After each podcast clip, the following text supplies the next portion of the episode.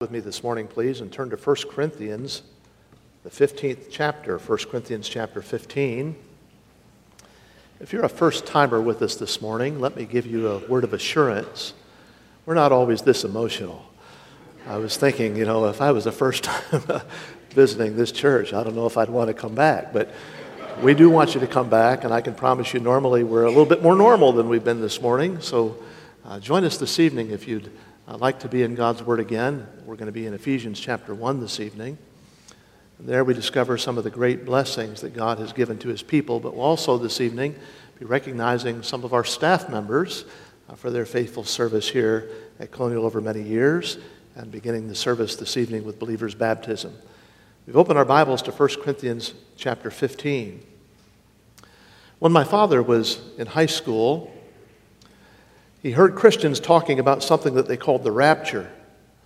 They said that the Bible predicts a day in which true Christians will suddenly be seized without warning, drawn up into the heaven to be with God. And then after that, there'll be terrible atrocities that will come upon the earth. In fact, the earth will be plagued with a time called the tribulation. Now, my father was not yet saved. And the thought of being left behind and suffering under the rulership of the Antichrist seized him with a measure of fear.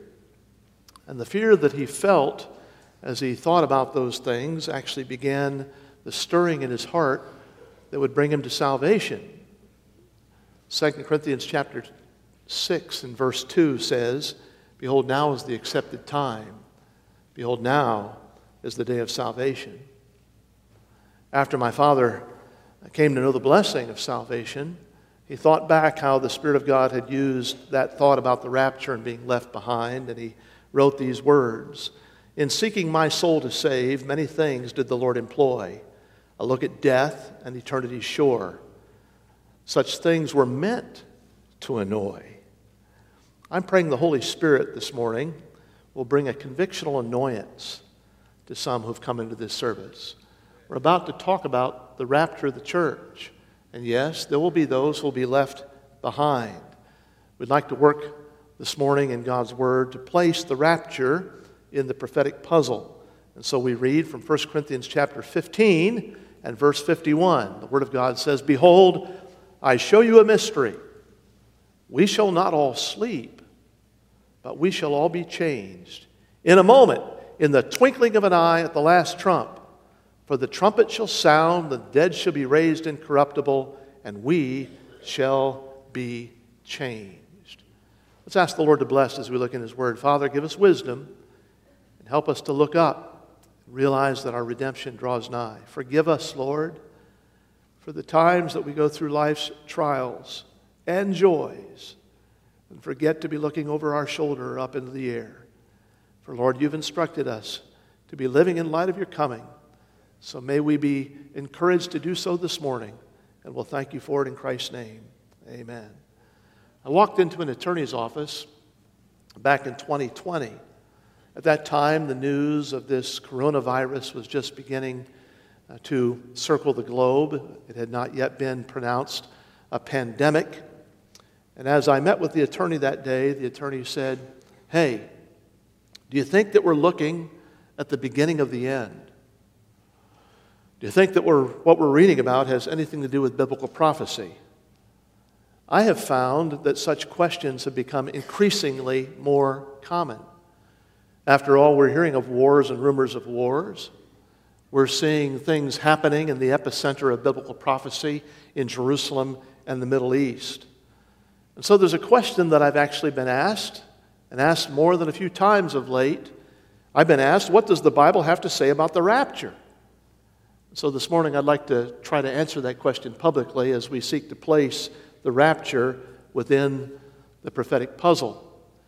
Were we to put on our sandals and go back in time two thousand years and listen in as the apostles were teaching the early church, we would hear them speaking often about the return of the Lord Jesus Christ. I know that because every author of the New Testament speaks about the return of the Lord Jesus Christ. In Matthew chapter twenty-five, Matthew speaks of the Lord sharing a parable of the ten virgins. In verse thirteen, as Jesus shares that parable, Jesus says, "Watch therefore, for you know neither the day nor the hour when the Son of Man cometh." In Mark chapter thirteen, the Lord shares a parable about a journeyman.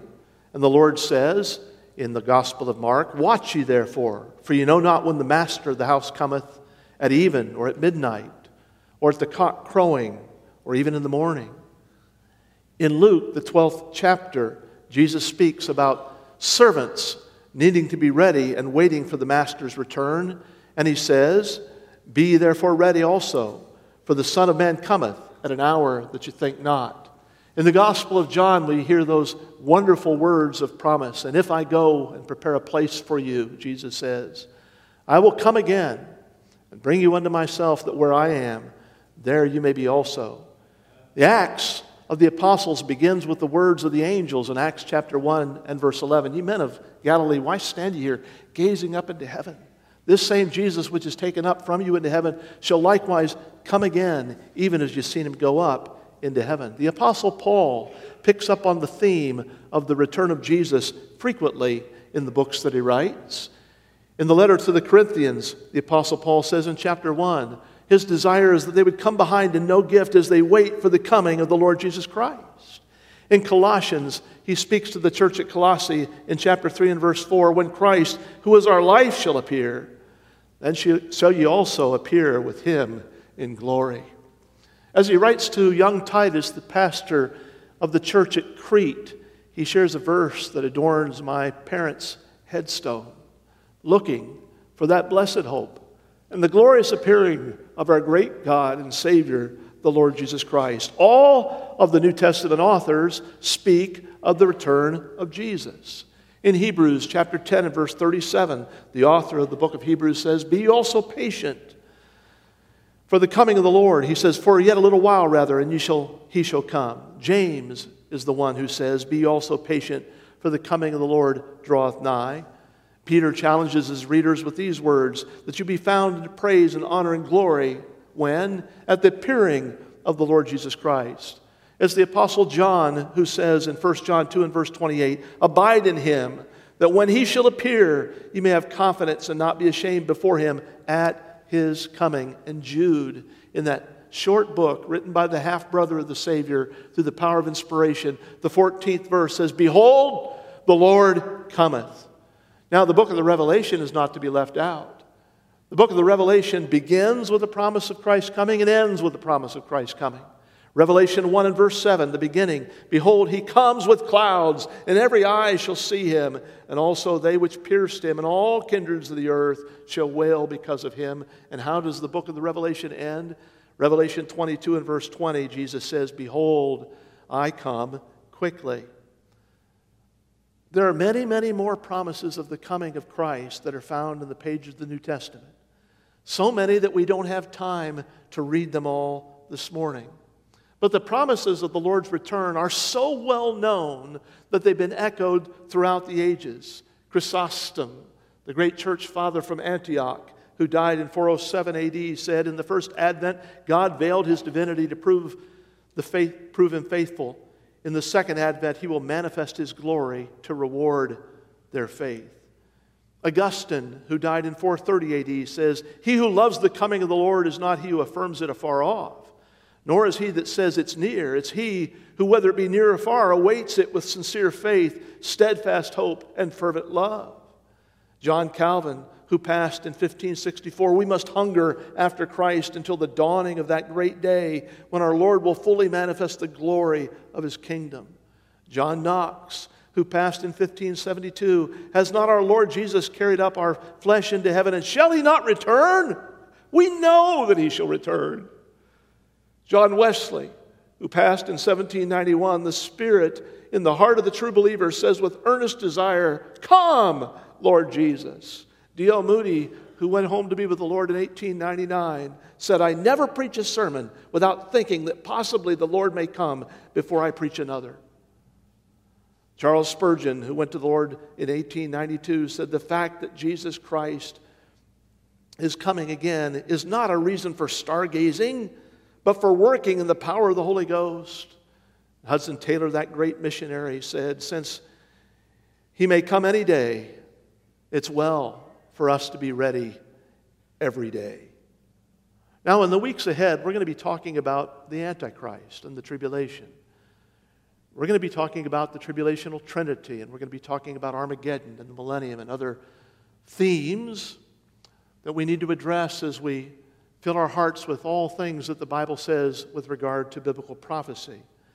But folks, there's no more important eschatological truth than the prophetic truth that we declare this morning, and that is the rapture. And we need to be asking the question this morning, so where do we place the rapture in the prophetic puzzle? Later this morning, you're going to see a chart that will be here on the PowerPoint. When that chart appears, you're going to notice that we're going to separate the rapture from the second coming of the Lord in this way. At the rapture, the Lord comes in the air. At the return of the Lord, the Lord Jesus' foot, according to Zechariah fourteen, will stand on the Mount of Olives. He's coming in the air for believers. Then, seven years later, I believe, he's coming to earth to rule and to reign with a rod of righteousness. And those seven years in between are seven years that need to be feared. We begin by asking a question this morning. So what exactly is the rapture? If you've come into this service this morning and you've not heard this word before, and you are looking at an index of the Bible or concordance, you're going to find yourself frustrated. The word rapture is not a New Testament word. You won't find the word rapture in the New Testament. You won't find the word Trinity, and you won't find the word missions either. But it's a good word. So let's provide a definition for the word rapture and find our definition here in First Corinthians fifteen and verse fifty-one. The word rapture, of course, comes from a Latin word which means, or the Latin word rather is rapturo. It means to seize or to snatch or to grab. Here in verse fifty-one of First Corinthians fifteen we read, "Behold, I show you a mystery. We shall not all sleep, but we shall all be changed." The idea of being caught up, that idea is found in First Thessalonians chapter four and verse seventeen, where the Word of God tells us that there's a trumpet that's going to sound. The dead in Christ are going to rise first. Then we which are alive and remain shall be caught up. Rapturo, rapture. Here in First Corinthians fifteen and verse fifty-one, we discover that the rapture is a sacred mystery. What do you mean, Pastor Phelps? "Behold, I show you a mystery," verse fifty-one. Now, a biblical mystery is not something that we can't understand. It's not even something that can't be easily explained. A biblical mystery is something that was once unknown, and now, in the progress of revelation, God has revealed this mystery to us. So you're not going to find the rapture in the Old Testament. Moses didn't know anything about the rapture. Daniel, who knew much about prophetic themes, knew nothing about the rapture. The Apostle Paul has been inspired by the Spirit of God to reveal a mystery. "Behold, I show you a mystery," he says. This is a sacred mystery. In fact, the Spirit of God wants us to look carefully at it. Behold, look, I'm showing you a mystery, something that others didn't know, but you can know now. And what is that mystery? "We shall not all sleep, but we shall all be changed." Here it is. Not everyone's going to die, but everybody is going to be changed. The rapture is not only a sacred mystery, but the rapture is a truth that's given to a select multitude. I've circled the personal pronoun in verse fifty-one and verse fifty-two. This personal pronoun, we. "Behold, I show you a mystery. We shall not all sleep, but we shall all be changed." At the end of verse fifty-two, "we shall be changed." To whom is the Apostle Paul writing? Look up at verse fifty. "Now, this I say, brethren." He's writing to believers. "We" includes only believers. This is a select multitude who will be involved in the rapture. Just as Enoch and Elijah in the Old Testament went to heaven without passing through the veil of death, even so, the Bible is here telling us about believers who are going to be taken straight to heaven. Now, death for the believer, and then the resurrection after the death of the believer, is the norm for the vast majority. But this passage talks about a selected multitude who won't have to go through death. We will not all sleep, but we will all be changed. The songwriter says, caught up in the clouds with the Lord into glory, when he will receive his own. When we talk about a definition, we're simply talking about a day that's promised in God's word in which living believers will be changed, gathered up into glory without having passed through the valley of death. And this passage actually describes that event for us. In verse fifty-two, the Spirit of God writes, it's going to happen in a moment, in the twinkling of an eye, at the last trump, for the trumpet shall sound, and the dead shall be raised incorruptible, and we shall be changed. The Bible is here describing for us the suddenness of the rapture. It happens in the moment, in the twinkling of an eye. This word moment is the Greek word atomos. We get our word atom. It's the most infinitesimally small particle of time, such as cannot be divided.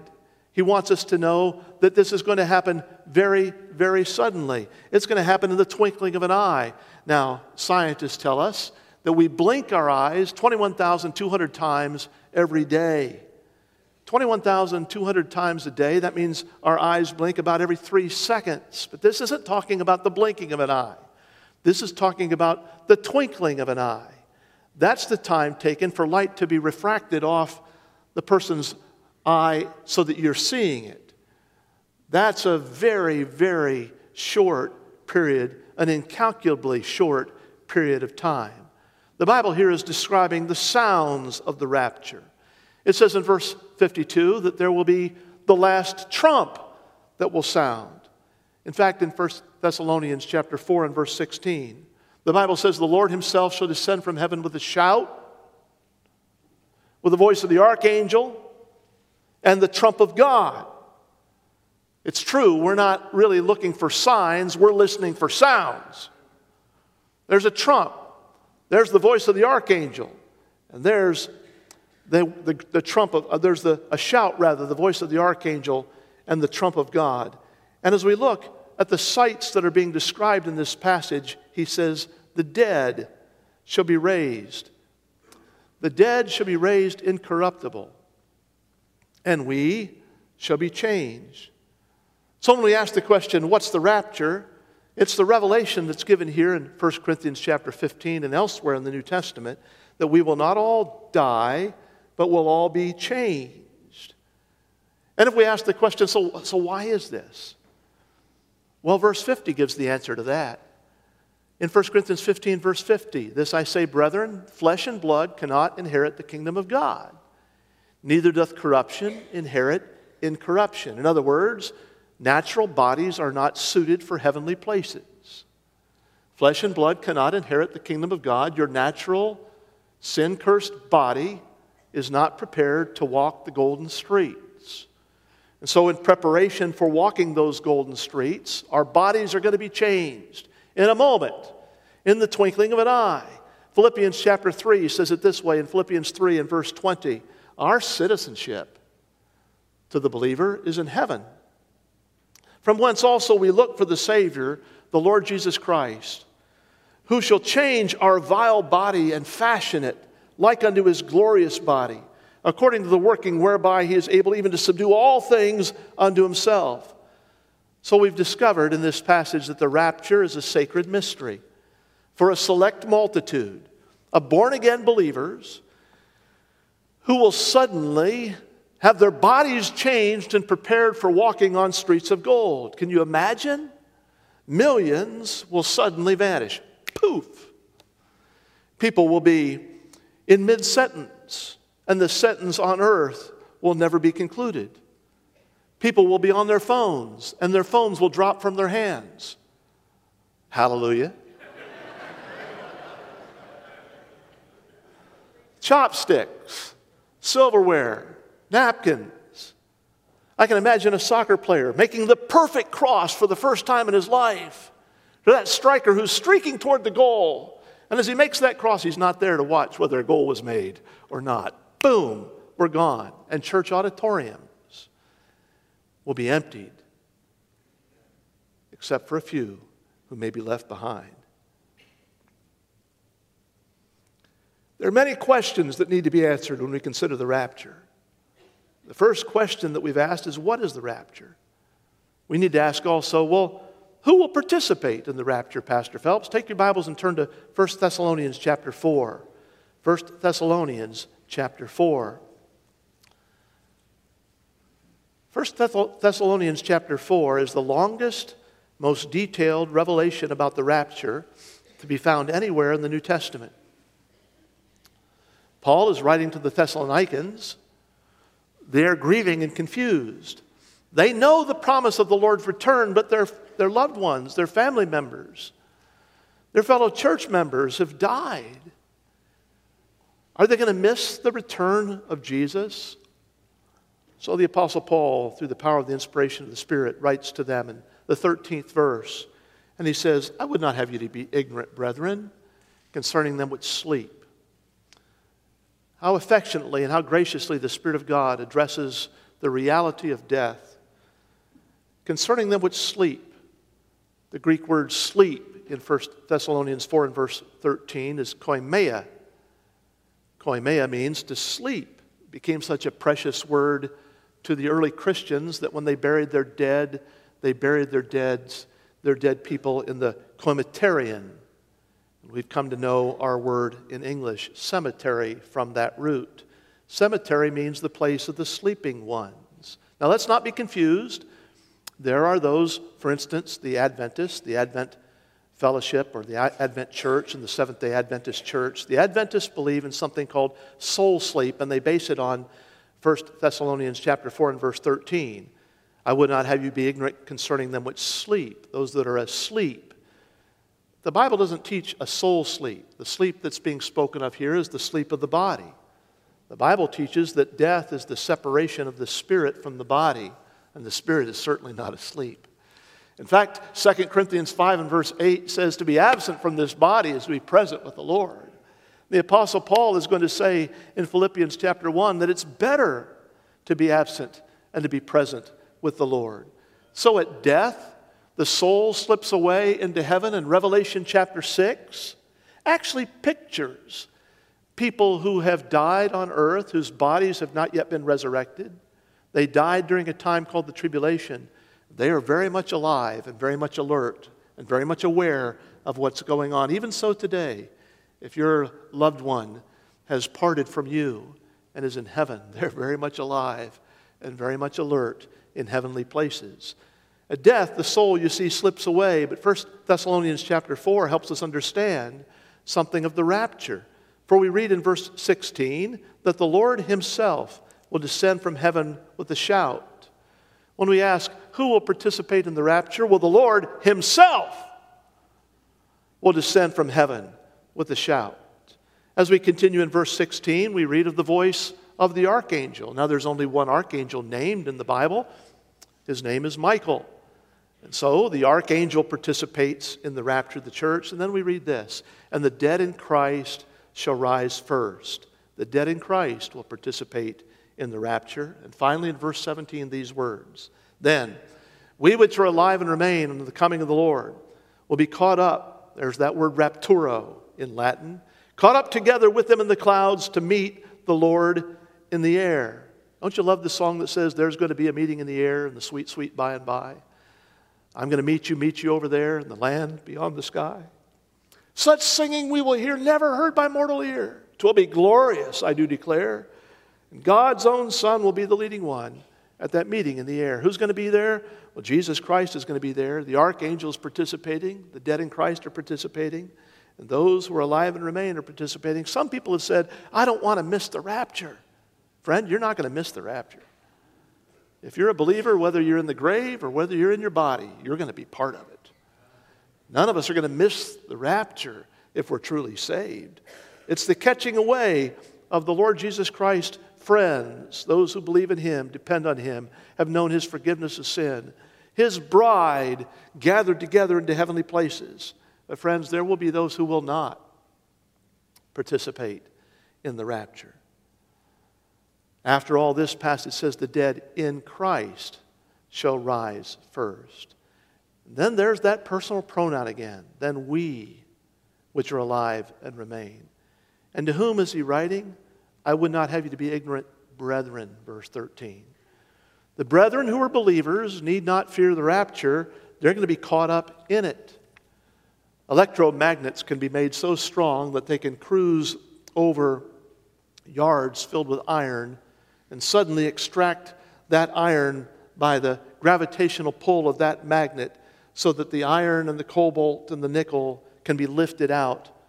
But left behind, the aluminum and the copper and the zinc, they don't have the magnetic properties that are necessary. Folks, one day Jesus is going to catch away the church. And when he catches away the church, it won't matter about gravity and it won't matter about the grave.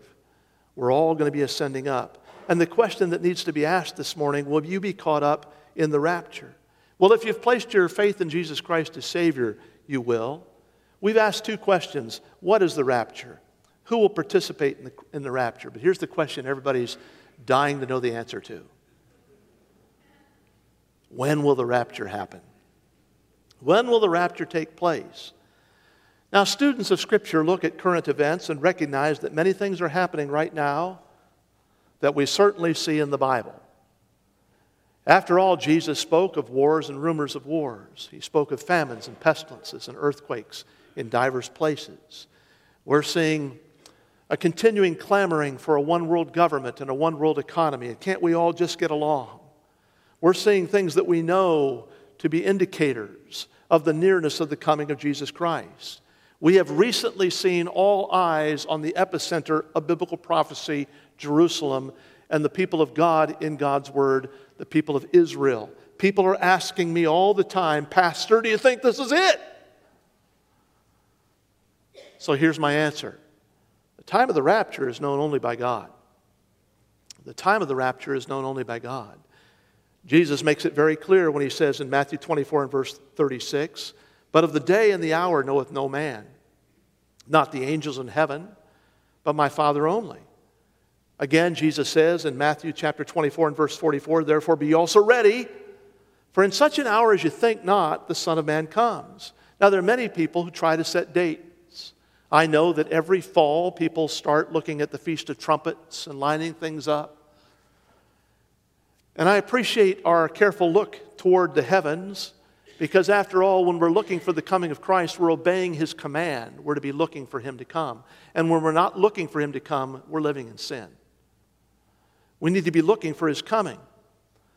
But so many prognosticators have been wrong, we don't want to join their crowd. In fact, I heard someone say, if I were God and a fortune teller actually set the right date for the rapture, I'd change the date just so that person be wrong. Well, I understand that sentiment. But Pastor, don't you believe in looking for the signs? Absolutely, I believe in looking for the signs. And I'm seeing signs right now of the Lord's coming that are spectacular. But I've come to understand that I'm not always that equipped to understand all the signs that I see. You're the same way. If you go into the mall at Christmas time, or rather to see Christmas ornaments coming up and Christmas trees, and your mind says, oh, look, they're decorating for Christmas. It must be Christmas time. No, no, that, you're wrong. It's Thanksgiving. That same thing happens to us when we start lining up the signs. But this I do believe. I believe that the time of the rapture is before the tribulation. First Thessalonians chapter four precedes, it's not that complicated, First Thessalonians chapter five. In First Thessalonians chapter four, the sixteenth verse, the Lord himself shall descend from heaven with a shout, with the voice of the archangel, the trump of God, and the dead in Christ shall rise first. This is clearly the rapture. Then we which are alive and remain shall be caught up together to meet the Lord in the clouds, and so shall we ever be with the, to meet him in the air rather, and so shall we ever be with the Lord. Look how he ends the chapter in the eighteenth verse. Wherefore, comfort one another. Oh, the, the rapture and the theme of the rapture and the resurrection of believers who have gone on before us, this is a comfortable truth. But chapter five comes next. And chapter five is not a comfortable truth. You see, the rapture comes before a time called the tribulation. And after the tribulation, there's a time that we know of as the Lord's return or second coming. In the rapture, he's coming in the air. We're going up to meet him in the air. At the second coming, his foot will stand upon the Mount of Olives, according to Zechariah chapter fourteen. At the rapture, the church is being called up. Then the tribulation. So now we read First Thessalonians chapter five, which comes after First Thessalonians chapter four. And by now we've learned that personal pronouns are really important when we're reading prophetic truths. So let's read this passage with those pronouns in mind. First Thessalonians chapter five, of the times and seasons, brethren, ye have no need that I write to you. For yourselves know perfectly that the day of the Lord so cometh as a thief in the night. Now watch it. The personal pronoun's about to change. For when they shall say peace and safety, then sudden destruction will come upon them as upon a woman with child, and they shall not escape. Now he goes back. But ye, brethren, you're not in the darkness that that day should overtake you as a thief. You're the children of light, the children of the day. We're not of the night or the darkness. Let us not sleep as do others, but let us watch and be sober. For they that sleep, sleep in the night, and they that be drunken are drunken in the night. But let us, who are of the day, be sober, putting on the breastplate of faith and love, and for an helmet, the hope of salvation. Now circle verse nine. For God hath not appointed us to wrath, but to obtain salvation by our Lord and Savior, Jesus Christ. You see, there are some who say, I believe in a pre-tribulational rapture. I join that group. I believe that the rapture happens before the tribulation begins. There are others who say, I believe in a pre-wrath or a mid-tribulational rapture, which means they believe that some go into the first part of the tribulation, and the rapture happens in the middle or somewhere near the middle. There are others yet who say, I believe in a post-tribulational rapture, believing that the church will go through the tribulation, living on earth under the awful tyranny of the Antichrist. What a dreadful thought that is. Titus chapter two commissions us with these words. Again, it's the words on my parents' headstone. Looking for that blessed hope. Now, folks, I'm simple-minded in some ways, but I've got to tell you, if I'm looking for the tribulation, that is not a blessed hope. Looking for the blessed hope, that's the rapture. Titus two and verse thirteen, and the glorious appearing of the great God and our Savior. That's the return of Christ. I'm looking for the blessed hope. Some are saying, well, Pastor Phelps, how can you be so sure about that? Well, we've already looked at the order and the sequence of First Thessalonians four. The rapture comes before the time of tribulation, when they're seized upon like a woman with child. When that time comes like a thief in the night. When we who love the Lord are not appointed unto wrath, but have obtained that salvation that is promised. But if you want one more passage, let's go just quickly to Second Thessalonians chapter two. Second Thessalonians chapter two. In Second Thessalonians, the Apostle Paul writes to a group that is fearing that they've missed the rapture, that they've been left behind. So he says to them in verse three, now let no man deceive you by any means. That day will not come except there come a falling away first. No time to get into all the ramifications of this. But let's skip forward in Second Thessalonians chapter two to verse seven. Paul says, now the mystery of iniquity doth already work. In other words, the spirit of Antichrist is already at work. There is a cosmic spiritual battle going on, and if you can't see it, you're not watching. There's a cosmic spiritual battle between the forces of light and the forces of darkness. It's going on even now. The mystery of iniquity is already at work, verse seven. Only he who now lets or withholds will withhold until he be taken out of the way. Who can hold back iniquity?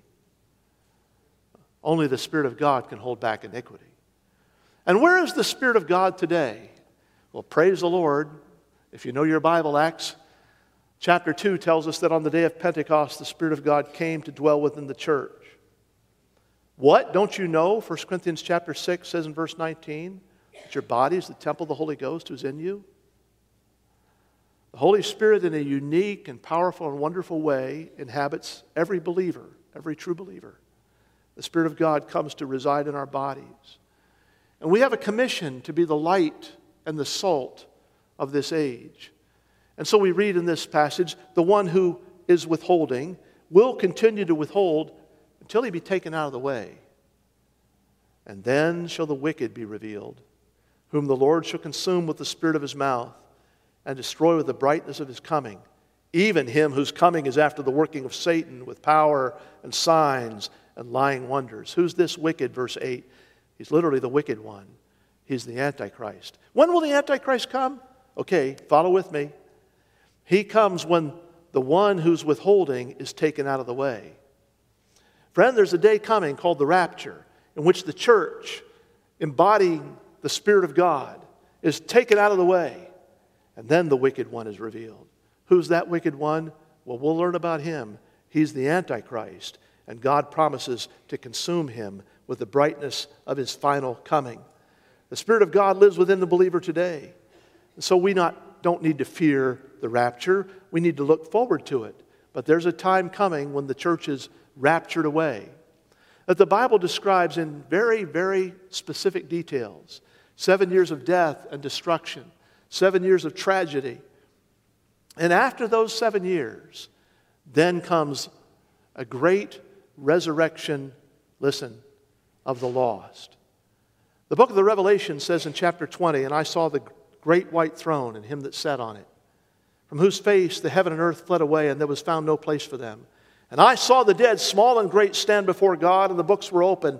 Another book was open, which is the book of life, and the dead were judged out of those things that are written in the books according to their works. And the sea gave up the dead which were in it, and death and hell delivered up the dead which were in them, and they were judged every man according to their works. And death and hell were cast in the lake of fire. This is the second death. Whoever was not found written in the book of life was cast in the lake of fire." It's been often said, if you're only born once, you need to fear because you could die twice, natural death and spiritual death. But if you've been born twice, you only need to fear dying once. And some, praise the Lord, are not even going to die once. If you've only been born once and you die twice, friend, you'll wish you'd never been born at all. Because the Spirit of God speaks to us in His Word of this terrible place of torment called the lake of fire.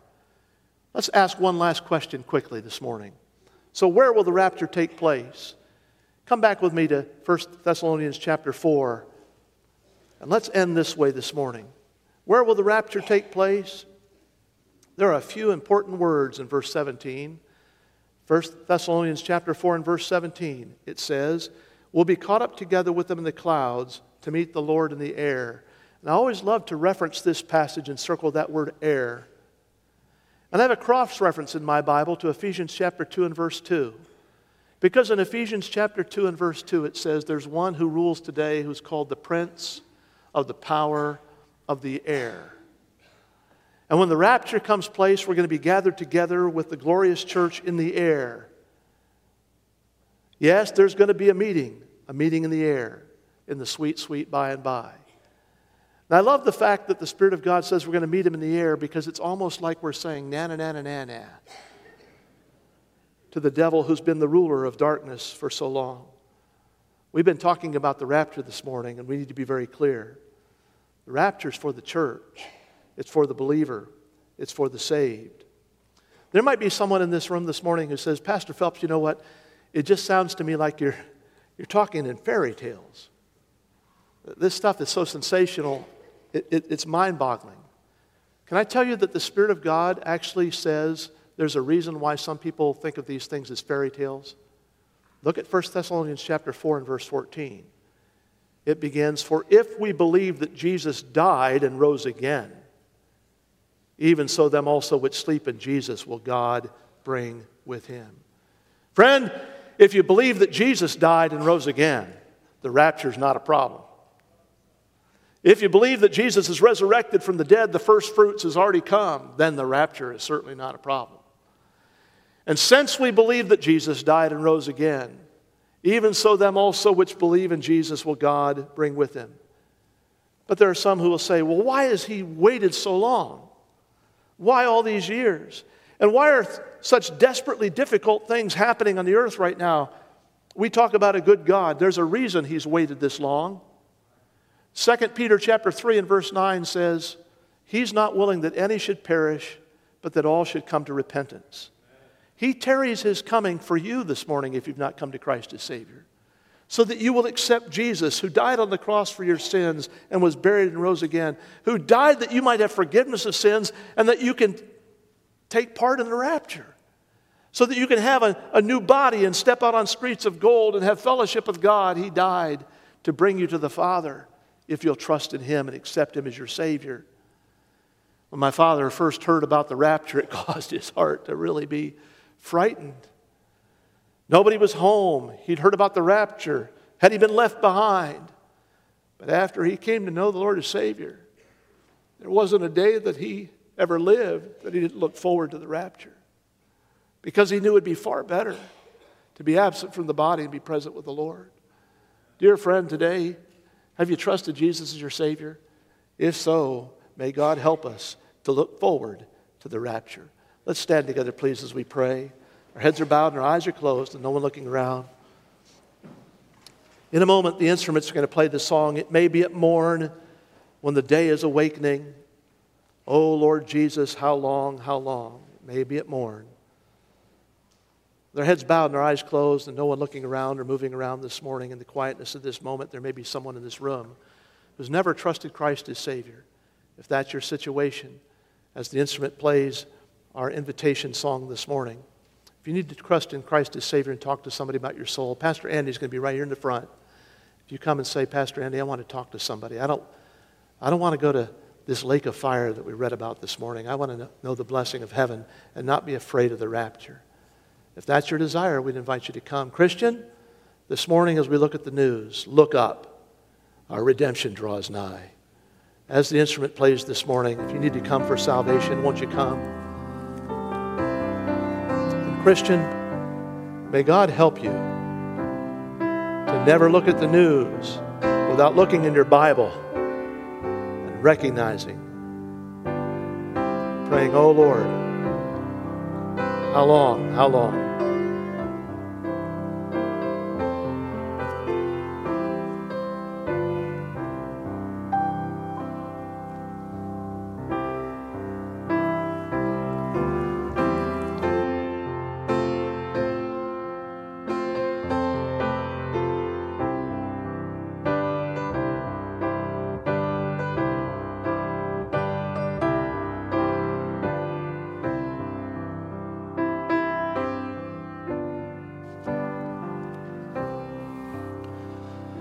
If you could look this way briefly as we wrap up this morning. If the Lord was working on your heart from this message today, or, or even just different parts of the worship, and there's a lot of ways that we can respond to a message. Obviously, we, we respond personally in our relationship with the Lord. Sometimes we respond by repenting and changing what we do.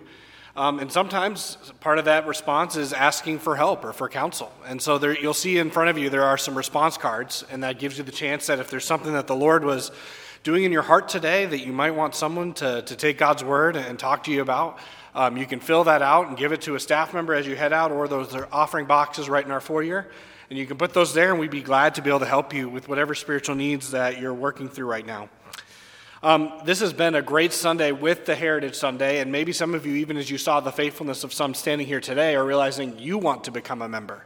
And if that's the case, there is a meeting tonight at five o'clock um, right in the conference room, which is to my left and your right. And you can head there at five o'clock today, and we have a meeting for prospective members. As Pastor said earlier, um, going to the meeting does not require you to join, but it is a prerequisite for joining. So if you'd like to be a part of that, feel free to come after the service this morning uh, to that. We don't want to miss the evening service tonight. Um, there's going to be some great moments as we honor some of the faithful servants who have been here for a while, as well as... Um, uh, I was looking at my notes. Sorry, I messed it up. There we go. Uh, Ephesians, uh, Pastor's message tonight is in Ephesians, and it's titled "Accepted in the Beloved." Um, also, we have uh, we've been tallying this up, and we actually think we have eight expectant moms in the church, even just right now.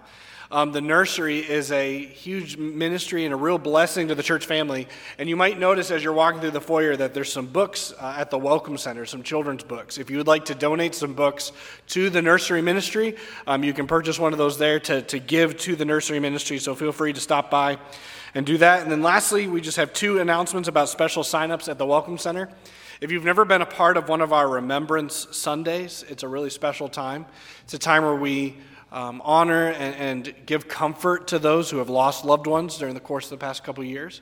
And so you can sign up at the Welcome Center if, if that's the situation that you're in, or even if there's somebody else that's going to be here that you know would really appreciate um, acknowledging that moment for them um, on Remembrance Sunday. And so that's uh, in two weeks on November twelfth. And so you want to make sure to sign up for that. And then lastly, one of the special events of the year is the annual Thanksgiving dinner that we have. We'll have a concert um, and the dinner uh, for that Thanksgiving praise service. And so you want to make sure you sign up at the Welcome Center for that. Uh, just check out the bulletin. There's a lot more than that. And uh, let's pray as we head out this morning. Lord, thank you so much for this message that we heard, for the ways that we were able to praise you today. Lord, we know that you are coming soon. And even as it was said today, Lord, I pray that we would not respond to this with stargazing, but that we would respond by working hard, knowing that you are not willing that any should perish, but that all should come to repentance. Lord, I pray that, that we would press toward the mark for the prize of the high calling of God in Christ Jesus. Thank you so much that your word gives us answers to these things. Send us out with your blessing, and Lord, may we come back tonight worshiping you, uh, enabled by your Holy Spirit. Praise in your name. Amen.